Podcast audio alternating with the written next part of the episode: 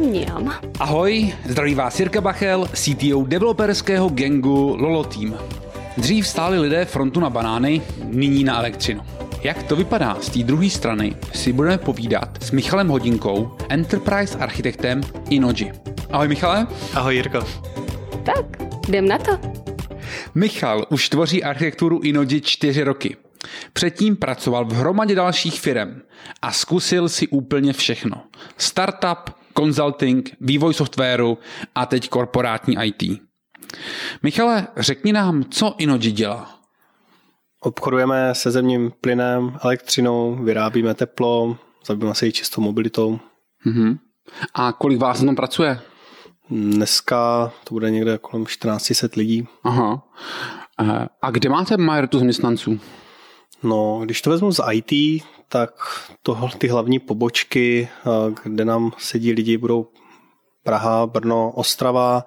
Samozřejmě i Noji jako celek má spousty poboček po celé České republice. Tam jsou to nevím, 43 poboček.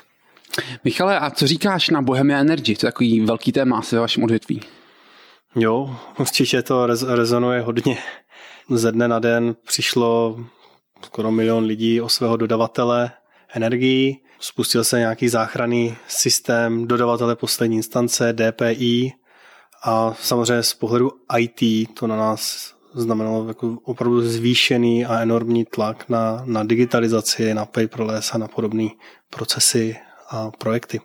Jak velký nápor to na vás byl? Kolik vám toho přišlo? Celkově, když jsme to teďka přepočítávali, jsme byli někde na 240 tisíc zákazníků, kteří byli obslouženi potom uh, Inoji.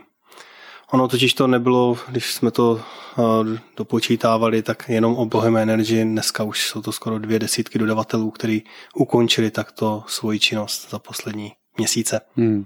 Takže už na to máte jako standardní systém, když zkrachuje nějaká firma, tak uh, víte, co dělat už. Neměli jsme, v říjnu určitě ne, ale uh, teďka v lednu už jsme šli standardním procesem odškrtávali jsme checklist. Je dlouhý, 15-20 tasků, který se různě spouštějí v SAPu i v dalších systémech, ale už, je to, už víme, co dělat a hmm. jsme na tyto výjimečné situace, které nastávají jenom jednou za nějakou dobu připravení. No a čeká, že se to jako stane dalším firmám ještě?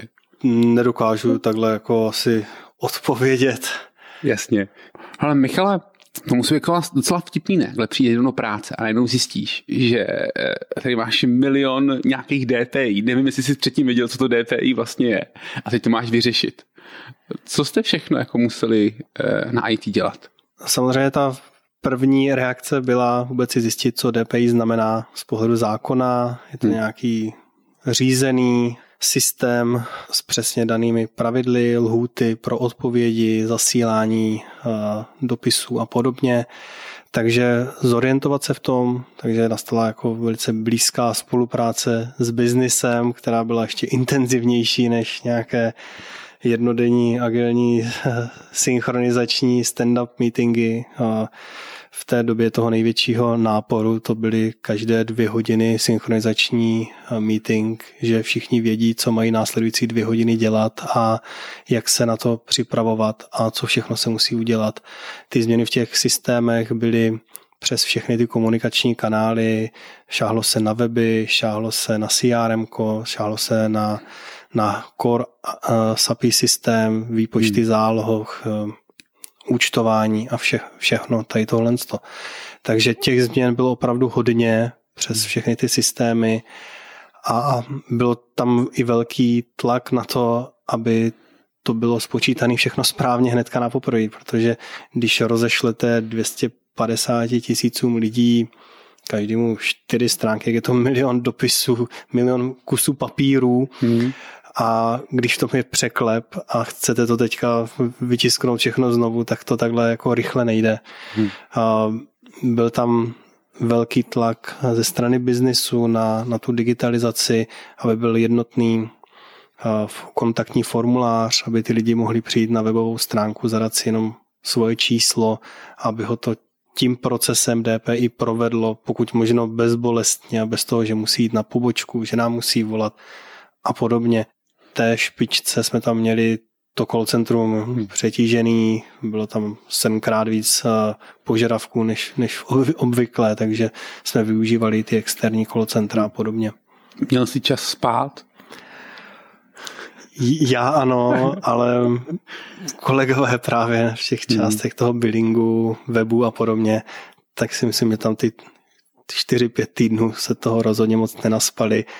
A v době, kdy už mohli vybírat zasloužené dovolené, tak začali eh, ukončovat činnosti další dodavatelé po Bohemian Energy, aby se to do té dvacítky naskládalo. Takže eh, nejenom, že se nevyspali říjen hmm. listopad, ale ani si dovolení nevybrali do půlky ledna. Ale já mám vlastně jako tady tyhle ty momenty v té kariéře strašně rád. Jasně, v ten daný moment je to strašný pain, ale potom jako na to vlastně celý život vzpomínáš. A je to takový ten moment, na který vzpomíná, bude vzpomínat jako dalších deset let celá Česká republika a furt se tě na to bude někdo ptát, víš? Může se stát. Já se vsadím, že to furt děje, že si na to o Vánocí všichni ptali. Je to v takovém tom uh, eh, IT taková ta obvyklá věta, že problémy, o kterých ani nevíte, že můžou nastat, tak já už jsem všechny zažil. A takový pracovníci s tou zkušeností jsou prostě nedocenitelný pro ty firmy. Byť byli u třeba špatného projektu nebo nedokončeného, tak i ty zkušenosti, jak ten nedokončený projekt hmm. nějak dotáhnout do zdárnějšího konce nebo i správně ukončit, hmm. jsou pak oceněny i v těch následujících, protože třeba si dávají víc pozor a vědějí, jak to nedělat. Mm-hmm. A taky ten klid, jo, víš, že už umí panikaříš, tak nějak jako víš, že... Jo, jako... že to není tak hrozný, jak to bývalo a je to no. to Simonovské, že nikdy nemůže být tak zlé, aby nemohlo být ještě hůř. to tam může být taky, no. Jo, jo, ale určitě jo. Jedno z těch zajímavých řešení, co tlačíte, je paperless uh, řešení. Co to znamená? Teda jako ono to paperless to trochu jako je slyšet. Paperless je, že chceme, aby kontakt se zákazníkem byl zcela bez, bez papíru. Mm-hmm. A od toho, že je možné to vyřídit na internetu, mobilní aplikace, podepíše se to na, na pobočce jenom mm-hmm. nějakým kvalifikovaným podpisem a podobně. Kdyby jsme byli už stoprocentně paperless, úplný máme puštění někde Q1, tak určitě teďka de, dodavatel poslední instance se nám dělá výrazně snáš, ale aspoň je vidět, jaký je to tlak tady na, na tu digitalizaci i v tomto odvětví. Když ono to je na druhou stranu těžký, že jako já bych byl strašně rád za to, abyste se mnou všichni komunikovali elektronicky. Na druhou stranu já vím, že vy musíte udržovat pro nějakou skupinu těch lidí i ty papíry. To znamená, jako já, kdyby mi bylo 80, nebo ani internet, eh, tak nejde se mnou komunikovat elektronicky a vy tam furt musíte mít tady to řešení papírový. A, a hromadu firm napadne, tak když už pro nějakou skupinu musím dělat to papírové řešení, tak proč by jsem si přidělával práci tím, že budu dělat další a další a další kanály, ať už je to e-mailový, whatsappový a já nevím, jaký další kanál, kterým já budu tomu zákazníkovi doručovat tu, uh, tu zprávu. Vlastně to z vaší strany je obrovská investice do budoucnosti, kterou se hodně firm bálo dlouhodobou udělat. Nebo? Myslím si, že je to i o věku a demografi- demografickým složení těch mhm. zákazníků. Mm-hmm. A viděli jsme to tady už, už dřív, tím, že jsme byli v rámci skupiny Inoji v Holandsku, v Belgii, v Anglii, tak v Anglii je běžný, že z mobilní aplikace to člověk celý nakliká a nepřijde mu to prostě mhm. divný. Mm-hmm. Pokud ale my jsme před deseti rokama tady měli to stáří výrazně větší a byli tady lidi, kteří nemají e-mail a podobně, tak nebyl ani ten tlak na ten paperless takový, mm-hmm. protože ne, nebylo s kým komunikovat. Ty babičky, dědečci měli pořád ten, to standardní, znám svého dědu, který uh, používá internet akorát na to, aby si ověřil, že Inoji sedí pořád na stejné adrese a kdy mají otvírací dobu a pak vyrazí na tu pobočku a tam se jako pobaví. Mm-hmm. Ale ta doba se mění. Vemte si, i z Bohem Energy vlastně všichni zákazníci přišli a už měli e-mailové adresy. Jasně, můžeme se bavit o nějaké doručitelnosti, jestli byly správně napsané překlepy v těch e-mailových adresách, ale už to máte 400 tisíc lidí, se kterými se aspoň dá začít komunikovat e-mailem. Ale to je vlastně super eh, otázka. Řešili jste nějakou způsobem, jestli e-mailové adresy jsou správně? To znamená jako jenom to, jak se validuje e-mailová adresa, protože normálně se nějakým způsobem ověří a tady jako je to náročné, jestli jako hmm. existuje, neexistuje. No je to pro nás strašně důležité, protože no. e-mailem komunikujeme prostě s milionama lidí no. v České republice a když rozešlete něco na špatné adresy, tak už se vám stane, že už pak po druhý nemůžete odeslat vůbec nic, mm. protože dneska ty spam listy, blacklisty a podobný, ať už na úrovni nižších síťových nebo těch vyšších, nebo těch e-mailových mm. klientů jsou tak sofistikovaní a tak chytrý, že to, že jste někde domluvený s Gmailem, že tyhle IP adresy jsou od Inoji a že to teda bude dobrý, když se to rozešle, tak eh, je potřeba i to, že oni vyhodnocují, na kolik mm-hmm. správných e-mailových adres to bylo rozesláno, mm-hmm. v jakém čase a podobně. Mm-hmm. A mě ještě jako hodně zaujalo vaše omnichannel řešení. No, Co to znamená? Pracujeme na něm. Dobře, tak kde je ta vize? tak, vize, vize je v tom, aby jsme se k zákazníkům bez ohledu na ten komunikační kanál chovali pořád stejně. Mm-hmm. To znamená, když někdo si brouzdá po webu, přijde na stránky Inoji, říká si, to by bylo super, tady by se mi to líbilo, vyplní tam jméno, příjmení a pak zavolá do call centra, tam jsou v crm tak si řeknou, ano, vidíme vás tady, pane Nováku, vy jste došel jenom semka, pojďme doplnit ten zbytek a když si otevřete mobilní aplikaci, můžete tam naskenovat podepsané dokumenty a máme to vyřízený, najdete to potom někde jinde a mezi tím, když ještě napíše něco přes WhatsApp nebo Facebook, tak mm. se mu to tam dopáruje a bude vědět, že to potvrdil on. Mm. To je v ideálním případě, jak by to prostě mohlo fungovat. Mm. Ta realita je taková, že to propojení těch procesů přes několik systémů a cesta k tomu eh, je spletitá.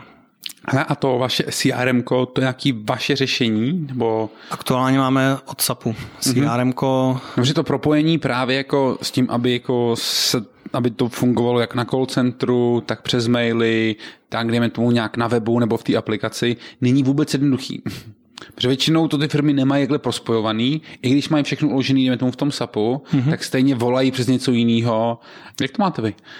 Ono je to spousta dílčích projektů, které, když se dobře udělají, mm-hmm. pospojují, tak to bude mít ten zákaznický komfort, mm-hmm. že mhm. ten zákazník si nevšimne, jestli s náma komunikuje jedním nebo druhým kanálem. Mm-hmm. Zatím, zatím jsou prostě ještě manuální kroky, kde se to někde musí, mm-hmm. ať už automaticky se to přepíše, nebo je tam nějaký, nějaký manuální vstup. Ale je to cesta, který, kam jdeme. Je to uh, paperless a zpráva zákazníka bez ohledu na to, jak komunikuje Synology, jestli přijde na pobočku nebo si otevře mobilní aplikaci. Mm-hmm. Já bych klidně jako přešel trochu víc k tomu, jakým způsobem u vás vyvíjíte software. A mě jako hodně zaujalo a otevřel bych dneska jako netradičně low-code platformama, protože to zní jako strašně hezky a všichni o nich jako čteme ty cool věci, jak to nahradí vývojáře a jak to, co dřív týmu čtyřech lidí trvalo měsíce, jsem schopný si naklikat za týden, mám pocit, že se říká. Michal mi tady ještě před začátkem říkal, že mají low-code platformy docela rádi, tak mě zajímá jako jak, nějaký feedback na ně. Já jsem říkal, že máme taky. jo, tak, tak je máte. máme taky rádi. Určitě low-code platformy patří do toho portfolia a, i korporátních firm. Uh-huh. A to, co dneska dnes a denně vidíme, tak ten biznis je čím dál tím šikovnější. Mm-hmm. A umí udělat neuvěřitelné věci z pohledu IT. Mm-hmm. A já jsem přišel od té strany toho BI a, a dat, datových věcí. Velice šikovný biznis, umí skriptovat, umí s Pythonem, Serkem, umí a, a jiná část, právě jak se dostal k těm low platformám, umí neuvěřitelné věci, se to s takovým trojboji, Access, Excel, Word, je to provázaný, uh, mají v tom roky vývoje, hýčkají si tyto aplikace. A pro tady tyhle šikovné lidi si myslím, že ty low-code platformy v nějakým řízeným hm, prostředí uh, od IT dávají smysl. Hele, zkus mi říct nějaký příklad, kdy jste se rozhodli použít low-code platformu na něco. u nás no. v produkci máme, nevím, jestli můžu jmenovat asi, jo. používáme Power Apps a máme v tom celou fotovoltaiku. Mm-hmm. To znamená, pokud si chcete, uh, přemýšlíte, že byste měli fotovoltaiku, je tam obrázek z Google Maps, kde kliknete na střechu, řekne vám to, kam je otočená, jestli se to hodí, nehodí, mm-hmm. je tam vztah s tím zákazníkem a pak se to nějak proplyne do, do no, CRM. O to, jako, jak jste se, nebo proč, nebo podle čeho jste se rozhodli, že tohle je dobrý udělat pomocí Power Apps a ne, jdeme tomu podle standardního stylu vývoje?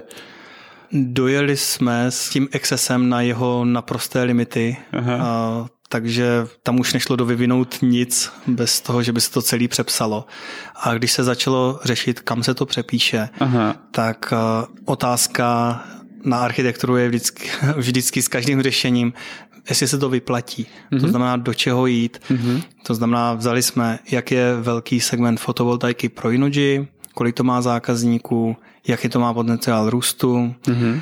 a Podívali jsme se na současné řešení, máme tady B2B CRM, máme B2C CRM od SAPu, udělali jsme si nějaký pilot, nechali jsme si nacenit, kolik by to bylo, kdyby se to dělalo od SAPu a na to se udělá nějaký, jestli ten business case prostě vychází. Jo, to chápu, ale víš co, já tam se přemýšlím jako z pohledu toho vývojáře, protože jako trochu to umím, eh, tak mám tendenci jako si říct, OK, tak musíme tam frontend někde v Reactu, na backend hodíme kol, cokoliv, co tady kluci zrovna umějí, uděláme tu aplikaci. A kdybych si řekl, tak nepoužiju možná Power BI, protože to bude rychlejší, tak skončím na tom, ty já tady nemám nikoho, kdo Power BI umí, protože vlastně jako všichni většinou vyvíjí tak nějak jako nevím, za mě klasicky, možná s to jako hloupě. Já si myslím, že to směl ten správný pohled toho vývojáře. Vybrat si tu správnou technologii, která tobě sedí, v tomto rychle nabušit a ten biznis bude jako vždycky spokojený. Mm-hmm. Pak je ale ten pohled té firmy jako celku, když každá část toho biznisu si udělá něco vlastního v něčem úplně jiným, mm-hmm. jedni v Node.js, druhý v Reactu, další na to použijou Sidecore, a, tak a, pak ta zpráva takhle roztříštěných řešení je, je hrozně těžká.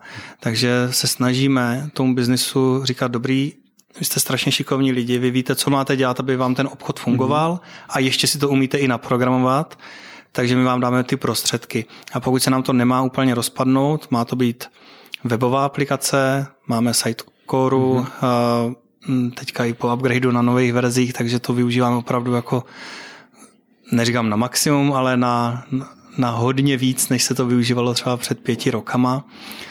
A pokud někdo přijde s tím, že chce udržovat Access, tak mu pomůžeme přejít na ty Power Apps, a máme velice silný tým na Power BI, takže zase měli jsme tam případy, že přišli s klikem, že už mají naklikáno s, s nějakým dodavatelem a že to bude super a podařilo se nám to prostě přepsat do Power BI a jsou všichni spokojení. Ale a komu bys jako doporučil naučit, nebo jak náročný je naučit se pracovat s, s Power Apps? Zkoušel jsi to někdy vlastně sám, ty? Zkoušel. Kdokoliv, kdo umí v Accessu, Aha. si udělat nějaký datový model, nad tím Aha. nějaký formuláře, tak je dobrý kandidát na to, aby začal bojovat s Power Apps. Jo. Ale ty load code platformy mají, myslím si, posledních takových 20-30 let problém v tom, že stejně sklouzne to k normálním kódění. Mhm. Stejně to není klasická karta zákazníka na fotovoltaiku, kde něco tam mám, ale najednou potřebuji poslat přes nějaký API, nějaké instrukce z něčeho jiného, něco dotáhnout, chci se někam podívat, založit zákazníka taky ještě někde jinde, a notifikace a podobně a najednou je tam políčko a zde můžete kódit a už je to normální kódění. Ale já se tam možná jinak. Kdyby jsi měl startup teďka, Začínal si a věděl si, že máš 6 měsíců na doručení nějakého hmm. produktu. Použil by si na to Power Apps? Já nevím, jakého produktu. to je, vyber, vyber si. Jako, je, je, to, ale dokážu si představit, že bych použil z našeho portfolia Inoji prakticky Aha. libovolnou z těch technologií, hmm. abych doručil ten, ten startupový nápad rychle. Mm-hmm. To znamená, kdybych chtěl stavět weby, včetně mm-hmm. mobilních řešení a podobně, tak bych nešel jinam než do, do Sitecore, protože ty templatey tam jsou předpřipravený. A když budu mít startup, který bude chtít mm-hmm. mít šablony pro celou firmu stejný na rozesílání různých kampaní, mm-hmm. budu to chtít mít vícejazyčně, no tak to samozřejmě budu dělat nástrojem a proto dobrý. Mm-hmm. Pokud budu chtít třeba rychle prototypovat, budu to chtít rychle dostat tomu zákazníku a bude to vycházet z Microsoftích technologií a pod tím bude vidět prostě ten Navision a ta karta toho zákazníka na Visionu a nebude se to moc odlišovat od práce v CRM Dynamics, tak uh, Power Apps dávají smysl. Mm-hmm. Ale jakýkoliv odlišení od té práce CRM Dynamics je kódění. Mm-hmm. Jasně, chápu. Dobrý. Hele, zkusíme přejít k vašim frontendu. To je to, co vidí váš zákazník. Je to tak. Máme to i v rámci organizační struktury takhle rozdělené na frontend a backend. Ty aplikace takže jedna, jedna ta část se skládá právě z, z webu, mobilních aplikací, věci do call centra, protože to je nedílnou součástí Inoji. Hmm. To hlavně je to CRM, kontakt se zákazníkem. A kde by si řekl, že, jako, že jsou největší ty týmy, co se o to starají? Jako je, je, to, je to v tom CRM nebo v tom nástroji na tu self-service zóna nebo na, na tu webovou zprávu těch, těch já si myslím, že to tak jako vyvážený, ta velikost těch hmm. týmů jako interně. Hmm. Uh, sub ISU na, na billing je, je obrovský hmm. systém, stejně tak, jak to CRM. A ty systémy spolu jsou provázaný, je tam nějaká synchronizace dat, mezi tím docela hmm. častá. Máme tady tým na, na call centrum. Je to hodně řízeno jako dodavatelsky. Hmm. Máme hodně ten vývoj outsourcovaný.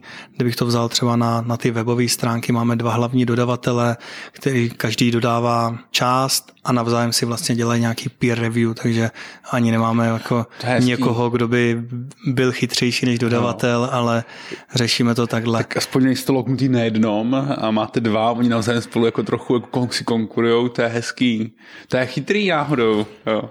Je pravda, že ten webový vývoj je takový specifický, dá se to jednodušeji, si myslím, přehazovat mezi těma firmama, mm. když se do toho čistého mm. sapového a do těch klasických mm. systémů, tak tam si myslím, že ta znalost toho prostředí a aby se to nerozbilo, aby to všem fakturovalo správně, když se třeba, třeba přijde 400 tisíc nových klientů a všem se musí udělat během víkendu nový produkt, který tam nebyl vůbec zavedený, tak eh, tam ty změny jsou jiný. Ale ono to je víceméně u všeho. Jakmile je něco dostatečně velký a už tam vzniklo hodně kódu, tak ta úprava souvisí vlastně ze vším. Myslím si, že nám se ty, ty monolitické aplikace daří ořezávat vhodným využíváním Amazonních služeb. Mm-hmm. Že tím, že jsme kompletně v Amazonu, tak si můžeme dovolit vzít třeba AWS Cognito na identity management a poslat tam veškerý zprávy zákaznických identit a nemusíme to mít prostě in-house celý. Ale mě zaujalo to AWS, jak říkáš, jako jsme se bavili celou dobu o Power Apps a Accessu a všech těch Microsoftích věcech. Tak nějak bych čekal, že k tomu jako bude Azure. Já si myslím, že jsme byli v Amazonu ještě dřív, než Azure dělal, a... dělal infrastrukturu nebo dělali takhle jako na, na, na veliko a masivně. Aha. Aha. Jako dneska já jsem to přepočítával, už je to pět let, co jsme kompletně se všema SAPama mm-hmm. a se všema aplikacemi v Amazonu mm-hmm. což asi taky není v oblasti utilit a energetiky jako úplně obvyklý. Určitě ne. A můžeme ty SAPy aplikace pak takhle vhodně doplňovat těma amazonníma věcma. Mm-hmm. Takže větší diskuze máme, kdy vhodně použít nějakou lambda funkci, než eh, kdy použít eh, Power Apps, popravdě. Mm-hmm. Hele, to je moc zajímavý téma taky, protože jako to použití lambdy v AWS je taky jako hodně specifický jako tím use casem a mě vždycky jako moc zajímá, jak ty nad tím uvažuješ, kdy použít to, kdy to a kdy jdeme tomu je to jedno a prostě tam dáme Postgre a Python, Node.js, PHP backend, který jako něco servíruje na hmm. pointu. To rozhodování je tam přes celý to aplikační portfolio. Dneska mm-hmm. se mhm. dá koupit od Amazon nebo od kohokoliv jiného úplně všechno. Mm-hmm. Dáte si AWS call centrum a oni tam mají službu, já tomu říkám krabičky, takže člověk si koupí krabičku od, od Amazonu, která dělá call centrum, k tomu připojí krabičku, která dělá přepisy hovorů, bohužel teda jenom v angličtině, ale dělá přepisy hovorů, další udělá sentiment analýzu, další udělá něco dalšího a mají tam i nějaký odlehčený CRM, takže všechno se to dá takhle jako poskládat od Amazonu a teď je otázka, kde kde to vybalancovat, kdy ještě je dobrý mít vlastní call centrum a kdy jde do, do služby. No ono tak je jako komplikované, že to všechno tam určitě mají, pokud tam nechceš moc změn. A... Třeba přidat tu češtinu. No. Vím, že jsme s německými kolegy eh, řešili docela pravidelně, kdy na ty přepisy se přidá Němčina a bohužel nebyli ani na roadmapy Amazonu s Němčinou a to jsou trošku větší trh, takže vždycky, když jsme měli ty jednání s Amazonem, tak jsme říkali, a a kdy přidáte ještě tu češtinu a oni, a teď my nemáme tu němčinu. Takže oni tam se dělají čínštiny a takový a ty, ty důležité jazyky. Jo, no. Ty větší trhy. Jo? Ty větší trhy, no. no. Jako, jestli jim přijde německý malej, tak tady na Něm- Českou republiku hned tak řada nedojde. No. Takže říkáš AVS super. Na druhou stranu taky jste museli zažít teď nějaký výpadky AVS, které jako nemohly být vůbec příjemný. Nevím, jak moc to postihalo uh, nás, když jsme v AWS Firsku, ty výpadky. Aha. Teďka jo, nevím, jo, jestli jo, to jo, jako jo. přímo spojím s nějakou konkrétní událostí, protože občas nám samozřejmě taky něco vypadne, ale kdy je to jako chyba jako Amazonu, nebo je to mm-hmm. po cestě do toho cloudu. Uh, nevím teďka, na kterou přímo, přímo jo. událost jako narážíš, jo, jako, jo. ale... Mně šlo o ten spíš backup, jestli jako se řekli, všechno bude AWS a nebudeme řešit Azure ani Google Cloud. Myslím si, že už jeden cloud je dostatečně velký sousto mm-hmm. i na, na jednu firmu, že oproti ještě nějakému multicloudu. Eh, když se tady budeme rozhodovat, jestli budeme mít call centrum od Amazonu nebo vlastní, jestli budeme mít Lambdu nebo budeme tam mít nějakou funkci napsanou v SAP. POčku, Eh, je to hodně rozhodování, není to jednoduchý, o udržitelnosti a podobně, o penězích, o rychlosti nasazení. A když do toho dáte, že ještě Google má vlastní lambdu a Azure má vlastní lambdu, která Hmm. Není kompatibilní. Není, no. A kde budou ty data a hmm. ty transfery těch dat hmm. mezi těma cloudama taky nejsou úplně zadarmo. Takže si do toho jako přidáte ještě jednu dimenzi a ještě jste se úplně nerozhodli, jestli budete mít Hmm. co všechno od toho Amazonu, identity management, Cognito třeba u nás. Hmm. Samozřejmě jde to udělat prostě na Azure, jde to udělat v Google, ale zatím jdeme, ta strategie je cloud first a hnedka potom je zatím Amazon. Zatím hmm. tam nemáme jako multi-cloud strategii. Ale když tam je ten, ten use case a dává to smysl, tak to jako, jako úplně zakázaný nemáme, což je například to Power Apps, které hmm. jsou vlastně v Microsoftu, máme Office 365, taky Microsoftí technologie, takže jsou tam jako takové lehké výjimky, ale tu infrastrukturu kórovou držíme na, na Amazonu. Tím, jak eh, žijeme strašně jako tím cloudem, tak na to už i zapomínáme, že často se k něčemu chováme, máme nějaký přehled aplikací a tam je způsob nasazení napsaný jako on-prem instalace v Amazonu a když to eh, reportujeme jako na mateřskou společnost, na matku, tak nám chodí dotazy, kde máme teda to datacentrum a my říkáme, ne, to je prostě on-prem instalace jako u nás v Amazonu, takže infrastructure as a service nebo platform as a service, ale pro nás už to prostě on-prem instalace znamená, že je automaticky v cloudu a pokud jdeme do cloudu, tak je to právě ten multi-cloud. Takže vlastně máme od 1. ledna budeme mít uh, mm-hmm. SAP Private Cloud na náš finanční systém, na RPčko. Aha. Takže jdeme do, do cloudu, do druhého, nejdeme do Azure, ale jdeme přímo do, do SAPu. Proč? Je to nějaká strategie i, i SAPu, který nabízí cloud. Aha. Bylo tam velký jednání, nebo spíš... Znamená vel, to, že to je finančně jako výhodnější, nebo to pro nás vám to dává to, že můžete data mít pod kontrolou víc, nebo... Je to i o tom funkčním modelu a o tom Aha. modelu dodávky. My řešíme, jestli máme upgradeovat ty mhm. SAPy na jinou on-premise instalaci mm-hmm. v Amazonu, to znamená, že se o to celý staráme. Nebo můžeme jít do private cloudu, to znamená SAP pro nás vytočí taky v Amazonu v Irsku, ale v SAPim accountu nám vytočí taky CRM nebo ERP a Oni se nám o to starají, o ty nižší úrovně kolem té infrastruktury, anebo se dá jít ještě od SAPu do public cloudu a tam se říká, že všichni to mají pak jako stejný. Takže my jsme v té prostřední části, to znamená, je to už v SAPim accountu, ale my tam máme možnost nějaké customizace toho ERPčka. Mm-hmm. V čem ještě dalším vám cloud teďka pomáhá? Škálování automatický. Hmm. Je to, když jsme zmínili na začátku to hmm. DPIčko, hmm. začnou hořet weby, dá se hmm. to rychle přidat, začnou hořet hmm. Oracle databáze dole pod tím, dá se jednoduše přidat hmm. paměti, cokoliv. Hmm. Vemte si jenom pod ISUčkem, tam máme dvouterovou paměť. To není jako úplně obvyklý v datacentru tohle to řešit. No. Hmm.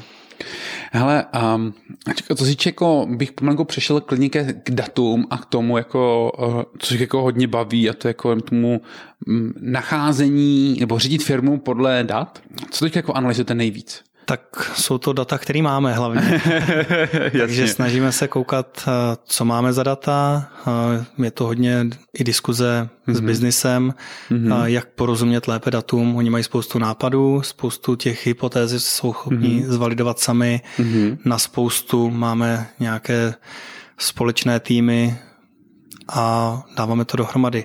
Je to od chování zákazníků na, na webech, ze z kterých uh, neříkám, že jenom schování na zákazníku na webech, ale obecně schování zákazníka, jak jsme zmínili ten omnichannel, tak vlastně přes kterýkoliv kanál, tak vydedukovat, kdo je náchylnější k odchodu, co mu nabídnout.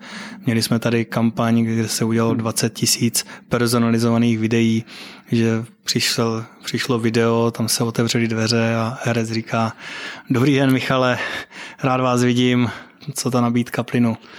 Jo, jo. Takže dá se jít tou personalizací. Je pak samozřejmě důležitý i to vyhodnocování toho, jak moc to funguje. Jsou skupiny lidí, na kterých personalizace nefunguje. Když vám to řekne to video ahoj Michale, tak vás to naštve, někde, někde je to přesně naopak, takže daří se nám jako to vhodně uh, volit uh, i ty kanály komunikační, jako oslovovat. To je jedna část firmy, to znamená práce se zákazníkem a chování zákazníka.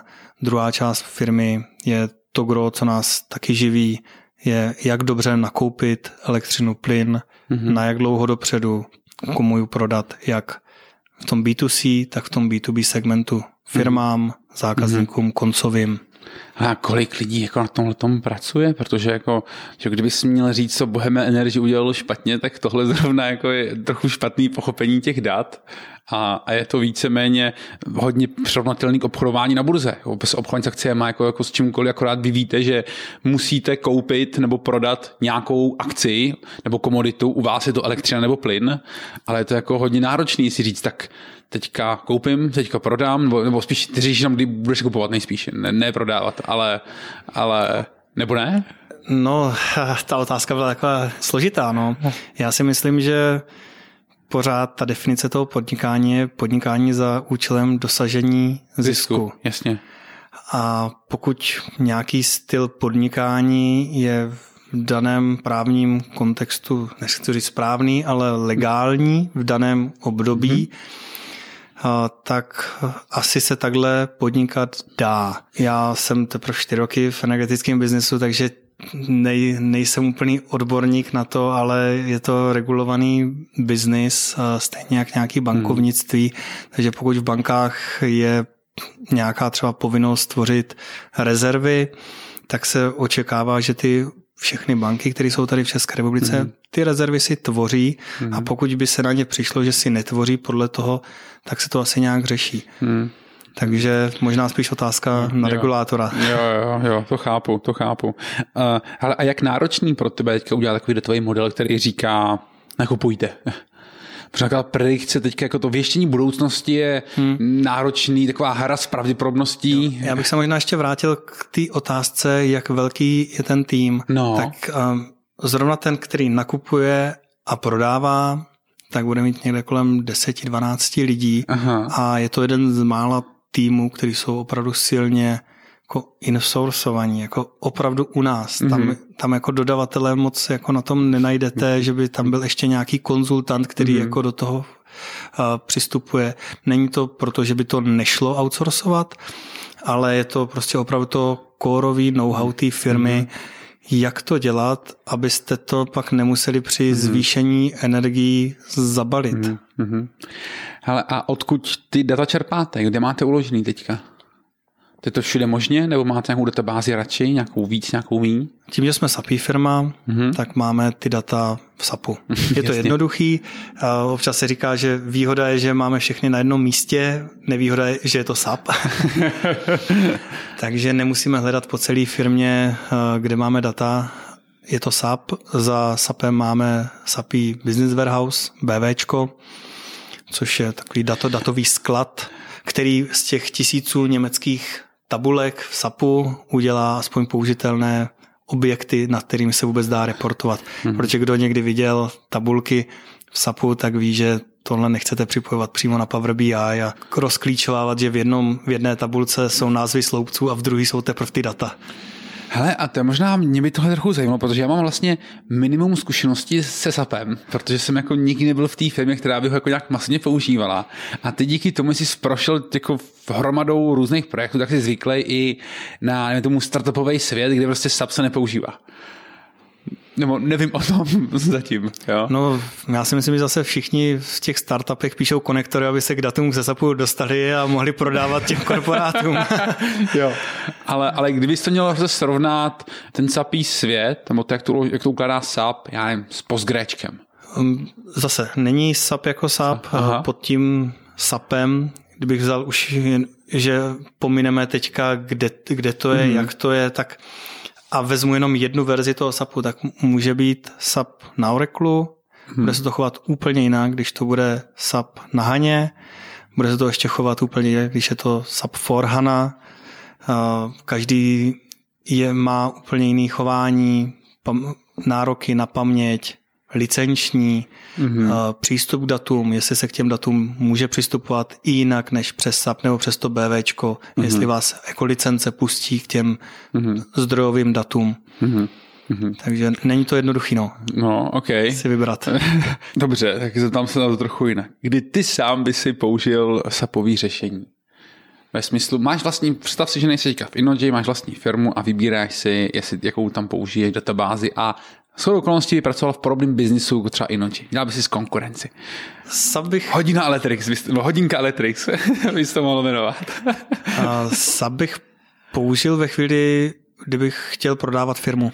Implementace SAPu ve firmě, klidně i která je nějaká startupová a mm-hmm. je na to, aby byla koupena, mm-hmm. tak uh, zvyšuje tu hodnotu té firmy, protože ten potenciální investor mm-hmm. řekne, mám tady už 10 SAPů, a po, po deseti zemích chci koupit jedenáctý, to znamená, pokud to bude ve standardních reportovacích strukturách SAPu, tak já ušetřím, nevím, teď 10-100 milionů za to, Aha. že už je budu dávat na SAP. No. Takže i tohle to může být třeba nějaká věc, ale to je spíš Ne, jako... to, ale to je super point, protože jako my jsme tu už měli pár hostů, co řešili strašně náročné integrace firm, co koupili. Jako popisovali to, co to znamená, když dvě firmy, co mají klidně jenom 50 vývojářů, se mají sloučit do jednoho týmu a každý ten tým je úplně na jiných technologiích postavený a vlastně to slučování a, a sjednocování je prostě strašný peklo. Ale za, zároveň musím říct, že těžko říct, že vás bude kupovat někdo, kdo má SAP.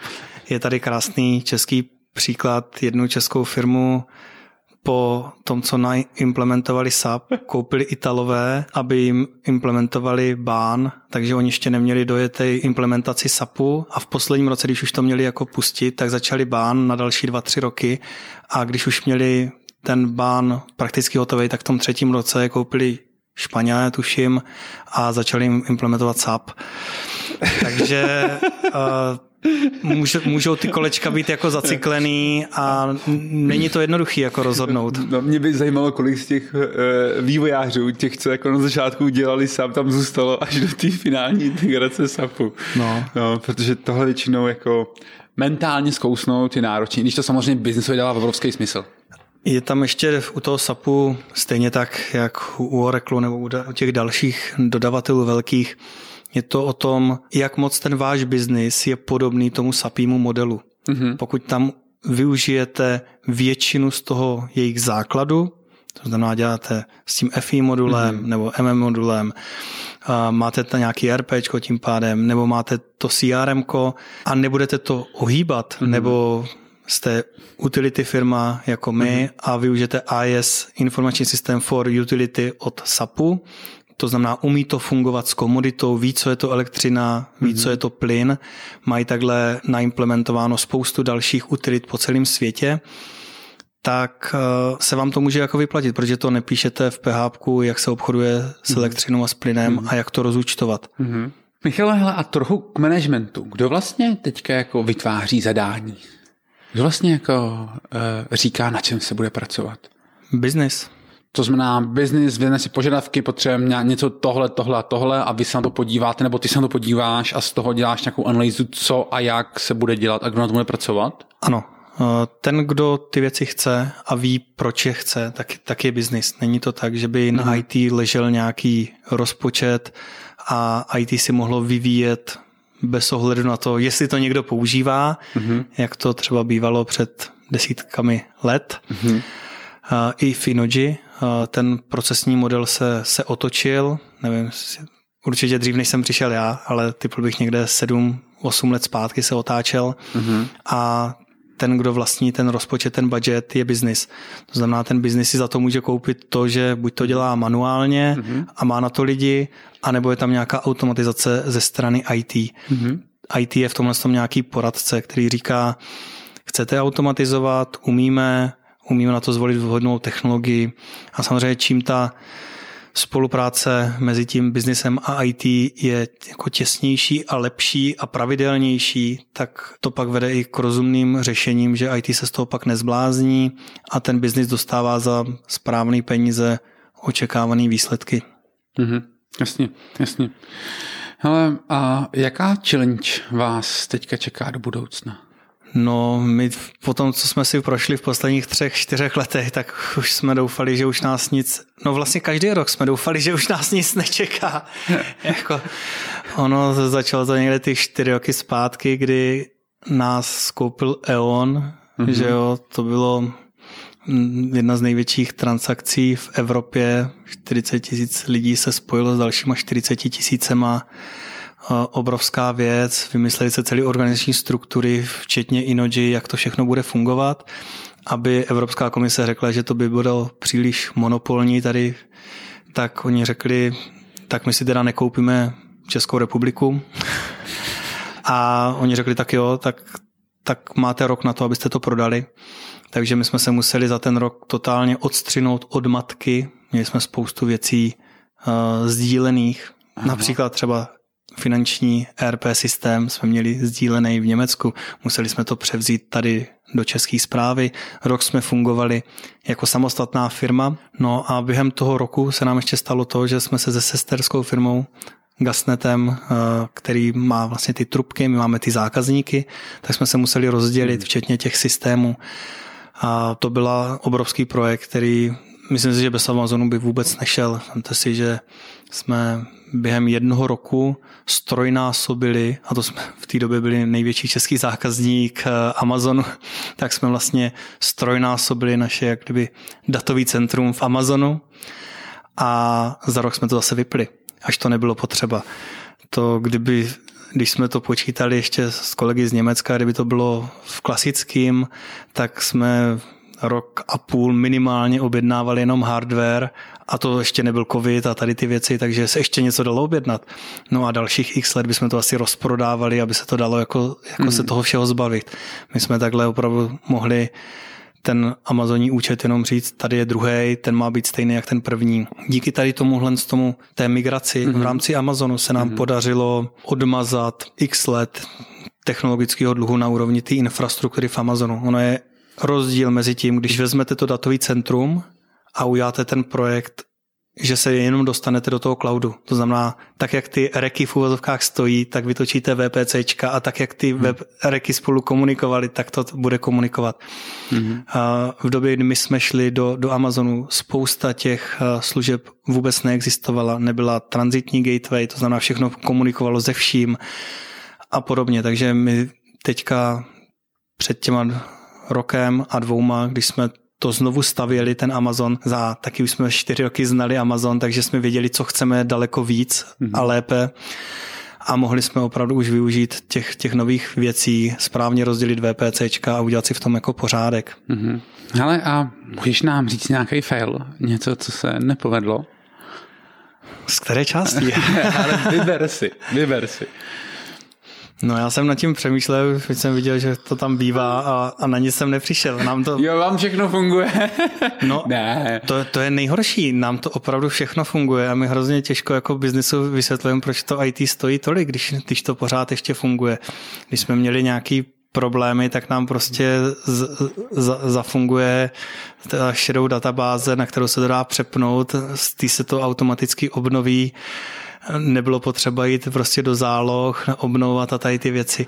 Aha. Jako je to možná náhoda, že prostě se nám podařilo eh, ty primární systémy takhle jako přepnout jako do, mm-hmm. do mhm. těch druhých a vyšlo to, ale ale funguje to. Takže vlastně taková rada od tebe je, když, když budete chtít navýšit budget na IT, tak Něco to se musí rozbít, aby se to obhájili. Určitě jako stačí někde asi někde pustit nějaký data, security eh, budget se vám znásobí, takže takhle to určitě fun- může fungovat. Ale já jsem to jednou viděl, že nějaký produkt měl problém s tím, aby ta firma vyčíslala jeho přednou hodnotu. Hmm. Tak jim ho prostě pravidelně třeba 10 nebo 15 minut vypíná za den aby chápali, jaký to je, když to nemají. A díky tomu nikdo nespochybnil, jak moc to funguje, jak je to skvělý. Super, hele, eh, to není možný, nemůže být jediný, kdo nám jako nedá žádný vlastně, eh, žádný fail. Něco tam musí být. Tak chápu, všechno jako fungovalo. Ale jako vsadím se, že tam byl nějaký takovýhle, že něco se rozbilo, no, nebo něco se skoro rozbilo. No faily tam právě byly, ale vždycky jako ty, ty zálohy o, ob, obraný mechanismy i díky tomu cloudu a těm high availability prostě zafungovaly. Jako je to obrovská výhoda být v tom, v tomhle v tom, v tom cloudu. Mm-hmm. Ale třeba call centrum nemáme v cloudu, protože chceme být schopní telefonovat, i když prostě by byly ukoplí linky někde do Irska. Mm-hmm. Prostě ten, ten biznis toho, že dřív to bylo obzvlášť ještě s tou distribucí spojený, mm-hmm. tak to, že zavoláte, že vám uniká plyn, tak byste byli rádi, i když prostě bude to poslední, co v Česku bude fungovat, je ta mobilní síť. Jako. Mm-hmm. No ale jako asi tam musíte něco dělat fakt dobře, jestli jste jako ještě žádný hele fail za poslední čtyři roky neměli. Jako klobou dolů. můžu, můžu říct, že když jsem tam nastoupil před těma čtyřma rokama, tak jsme hodně bojovali právě v rámci auditu. Já jsem dřív mm-hmm. pracoval na auditu RVE a pak jsem deset let o Inoji nevěděl, pak jsem se tam jako takhle vrátil a bylo vidět, že audit těch cloudových věcí je úplně něco jiného než ty on-premise eh, věci a ty datové centra. Eh, na jednu stranu se můžete spolehnout eh, strašně moc na, na ten Amazon, že vám tu fyzickou bezpečnost vyřeší. Mm-hmm. Nemusíte už tady s auditorama chodit po brněnském datovém centrum a kontrolovat dvojitý podlahy a, a hasičáky a že vše, diesel agregát nastartuje mm-hmm. a UPSky, že jsou nabitý. Ale je tam úplně jiný způsob toho fungování toho operačního modelu o ten cloud. Mm-hmm. Ty rizika jsou prostě pořád na vás a ten rozdíl oproti tomu datovému centru je, že tam všichni chápou, že je to všechno až po ten poslední serverík, po ten poslední šroubek, je to v majetku Inoji a mhm. o všechno se musí starat. Mm-hmm. A jsou na to nastaveny všechny procesy, na všechny ty mm-hmm. úrovně, mm-hmm. úplně od sporu, fyzická bezpečnost, mm-hmm. operační systémy, databáze, až úplně nahoru. Ve chvíli se jde do toho cloudu, tak jak už jsem na začátku zmínil, máme několik těch úrovní toho cloudu od public, private, našeho on-premise instalace v Amazonu a najednou pro každou aplikaci se ty úrovně prostě rozbijou. Někde se staráme jenom o aplikační přístupy, mm-hmm. někde děláme i change management, mm-hmm. vyvíjíme, někde se staráme o patch management, někde mm-hmm. se staráme úplně o všechno, že tam někde přetekla paměť, že tam je potřeba navýšit procesor a tady tohle.